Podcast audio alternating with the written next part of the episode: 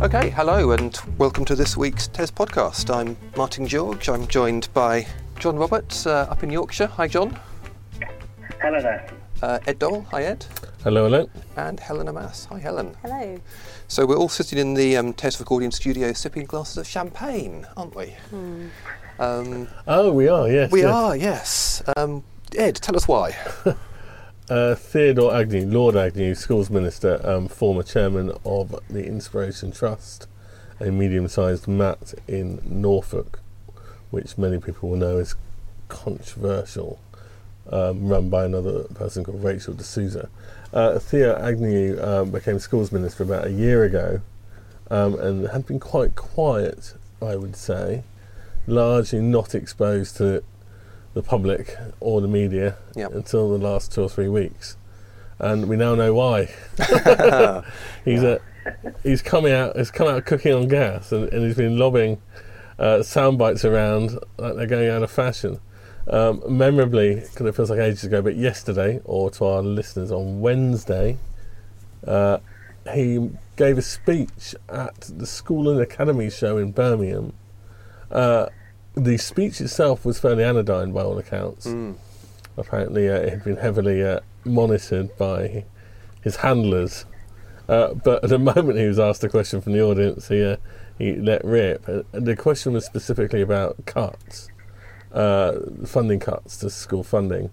Um, and he said, and I, I can't give you the direct quote, but it was something along the lines of, I will bet any school a bottle of champagne that I can find cost savings in their accounts. Which, from a millionaire businessman and Tory politician to hard up schools, is, let's, let's be honest, tin eared at best. Yeah, it's got echoes, in fact, of another millionaire politician, Philip Hammond, and those little extras for schools. Um, yeah. Yeah. I mean, it went down like a cup of cold sick. It did, it did. And it was what, the week before he'd said that uh, he raised a chance that the DFE's commercial deals for schools were supposed to save them money. He just said, well, maybe they're pants, maybe that's why schools don't use them. Um, he was talking about the colossal waste in, in schools. Um, no wonder he's not yet said yes to a TES interview, perhaps. Yes, in case you're listening, um, anyone in uh, sanctuary buildings, aka DFE, um, we would love to interview uh, Yep. Lord Agnew. We're still asking 14 months after he was appointed, we're still asking. Um, I mean, I think the slightly interesting thing was it does come after the um, the other tin-eared comment about the, the little extras, Mm. which I don't think listeners will need me to explain.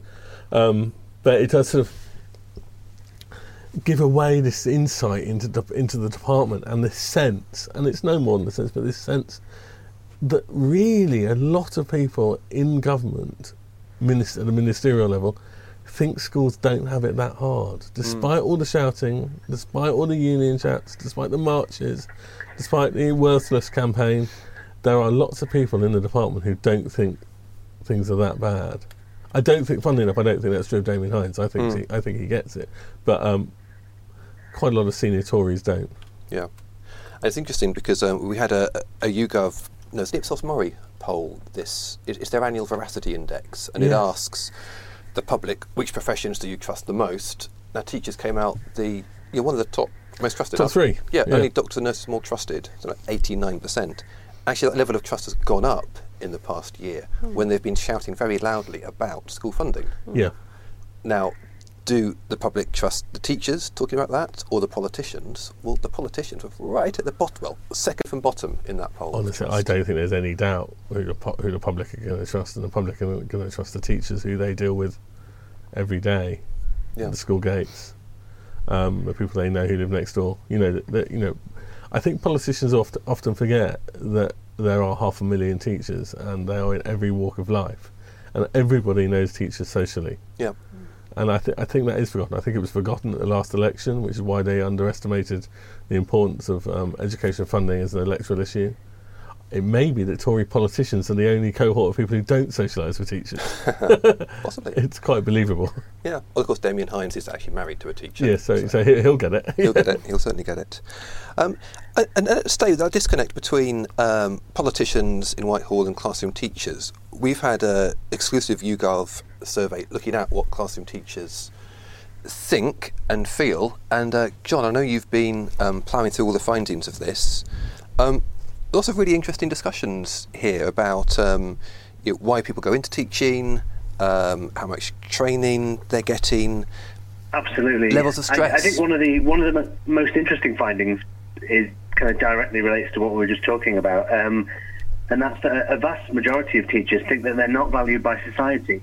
Um, as you say, we had this other poll saying that they are trusted by the public, and in the um, Global Teaching Status Index a couple of weeks ago, um, the UK was quite high nationally in terms of the status of, um, of teachers. But this YouGov poll seems to suggest that although society might think it values teachers, teachers aren't feeling it. Um, I think it's 84% of teachers think they're not, not valued by society, which is quite a quite an alarming figure, and I think probably the most surprising of, of some of the negative figures. Some of the other stuff that's in there, um, I think, is very much what, what people would expect to see. Teachers feeling stress, teachers working in schools where budgets are reduced, morale declining.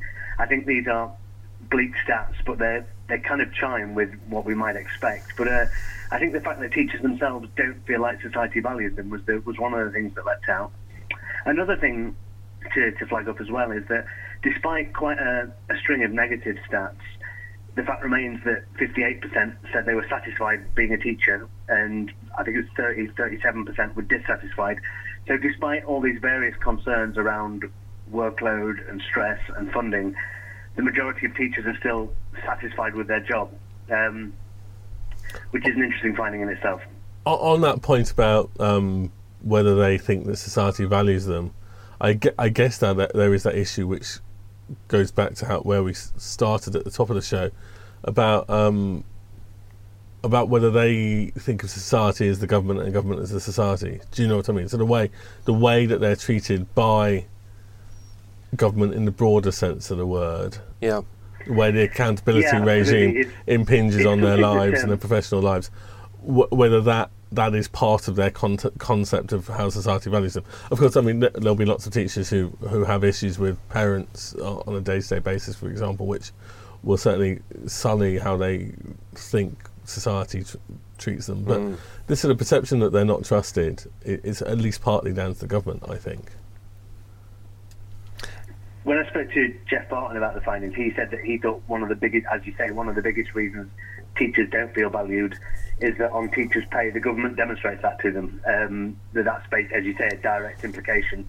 Because, in a way, I suppose government decisions are driven by society or what they think society wants and expects. Yeah. Um, another interesting thing someone said to us is that that schools don't have a collective identity in the way that, say, the NHS does. Um, that, that the NHS, for example, has had some success in funding in recent times around the 70th anniversary and the idea of our NHS and the country, you know, being a kind of a collective force for good. And perhaps the school sector doesn't quite have that singular identity of the force for good that everyone can lobby behind.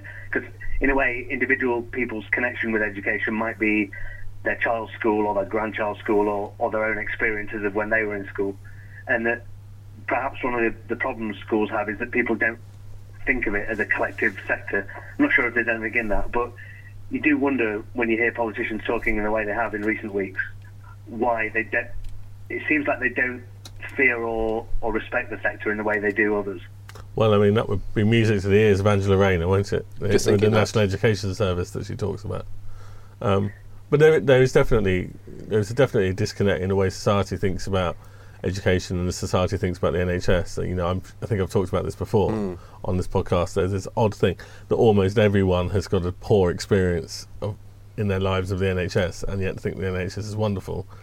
Uh, but conversely, a lot of people love their school, and and um, approval ratings for the local school is always very high, and yet they think for some reason the education system as a whole is letting the country down. It's really very odd.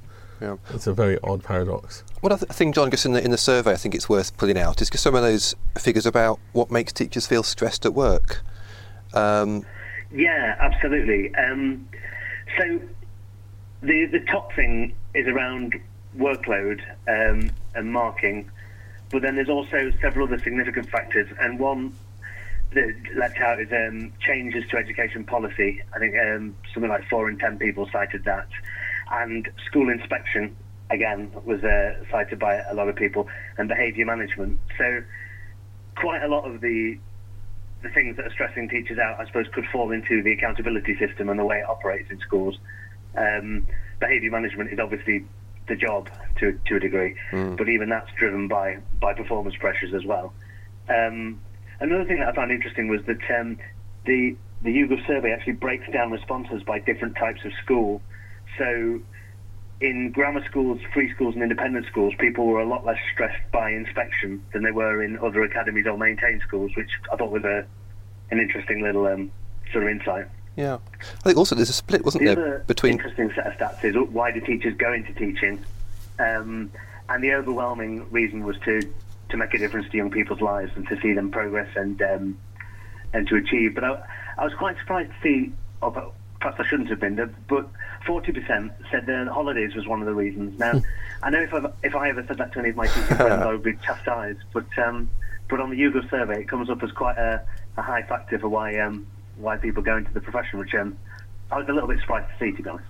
A little bit of insight to that is that there are people who enter the profession later in life, and one of the reasons they do, and this is nothing to criticise, is the way it maps so easily with childcare. Mm. You know, you know, yeah, and that's not a, that's not a negative. That's not like you know I want twelve weeks off a year. It's saying my kids are having twelve weeks off a year, mm. and therefore it would be very very handy if I did too. And there's nothing yeah, there's nothing wrong with that. I'm already having to pay for peak time holidays, so yes, why exactly. not? Yeah, absolutely. Um, I mean, fascinating stuff. Then there'll be more on our website, you know, to sort of explore in depth um, that. Now, Helen, in the this week's magazine, mm-hmm. um, really interesting piece. Um, looking, I guess, the the, the uh, reading, which is what we teach children, mm-hmm. versus teaching them comprehension. Yeah, so um, this is uh, a piece that's been written by uh, Jessie Ricketts, who's Director of uh, Language and Reading Acquisition Lab at Royal Holloway University, and Megan Dixon, who's Director of uh, Literacy at the Aspire Educational Trust. Um, and they have been uh, reviewing uh, a lot of the research into how we teach reading. Um, and what they found is that, that because of um, the, the focus of um, a lot of the research uh, and not just the research, the policy around teaching reading, we've been very focused on teaching words and sort of um, you know phonics and um, being able to read out loud and that kind of thing. That we've not focused enough on understanding the meaning of texts. Um, and that that's kind of letting down the pupils that um, that that teachers are working with because um, they're they're kind of leaving school without this really important component of of being able to read. So these kids who can you know, c- can read perfectly mm-hmm. the words on the page, yeah. sound them out, and all of this. Yeah. But actually, but if you ask them questions about that text, once they finish, you know, they might read it very fluently and appear to be a very fluent reader. But if you ask them what the text was about, they then can't tell you because they haven't actually, uh, you know, um, been able to interpret the meaning from it because they don't have that set of skills. This is a sort of time-honoured critique of phonics, right? It is, yes. Yeah, um, and so and this is just kind of um, it's it's not specifically targeted at phonics. The piece it's looking at the research in general, um, and it's saying that you know the research itself isn't has has, has been focused on that kind of uh, you know learning to read the words rather than learning to read the meaning um, and that's perhaps something we need to change. Because there are those, aren't there, who who critique phonics um, by saying while it, it appears on one level to to be a great leveler mm-hmm. in terms of the deprivation divide mm. gap, because it is extremely good at teaching reading in the purest sense of the word, and, and, and kids who start school lower level catch up quite quickly or can catch up quite quickly. Yeah. But equally, the comprehension, which is another issue that kids from deprived backgrounds mm. suffer from, mm-hmm. isn't implicit in phonics. No, and a lot of it relies on things skills like inference uh, yeah. and you know making sort of uh, broader connections with different subjects and things like that which again um, students with sort of lower cu- cultural capital for example won't be a- able to do as easily um, and interestingly the uh, TES English podcast which is has also come out today uh, this week is about reading as well and about how um, you know there are still students in the system who are leaving primary school and going into secondary school not able to read confidently. and then that is sort of never getting properly addressed because by the time they get into secondary school, you know, the teaching has moved on to different Sure. things, and um, unless they get the right interventions, they can end up leaving school not able to read confidently at all. Um, and you know that that then really affects their life life chances I because bet, it's yeah. such a, a crucial skill. You know, just for sort of reading reading a medicine bottle, for example. Yeah. You know, so As soon as we're finished in this podcast, I'm going to go upstairs and I'm going to get on with building the concrete bunker around the building because I think we've made an incredibly brave decision to intervene in the reading wars. oh Uh, yes, we, a couple of weeks ago, we we uh, we discussed home education, and uh, Did this you, week, did you get a few emails about that? oh I yeah, a few emails about that. Uh, and thi- and this week we're tackling phonics. Wow, Oh, yes. here we go. Yeah, Uh, all, all the touch points of education in the all weekly podcast. absolutely. Um, I mean, I guess a final point from the article. I mean, Yeah. it's clear there needs to be more research yes. on this. Yes. But, but while we're waiting for that research, I mean, are there things we could be looking at, thinking of? Yeah, I mean, so they they sort of um, uh, raise some ideas, uh, and they do admit that there needs to be more research around it. But but things like supporting students to make links between subjects uh, and teaching the comprehension of reading across subjects is uh, one strategy that can help. Um, and and also a key part of it is getting better at, at identifying those who struggle. Um, so you know, because a child can read fluently, that quite often masks the fact that, that they're not comprehending as well as they should be.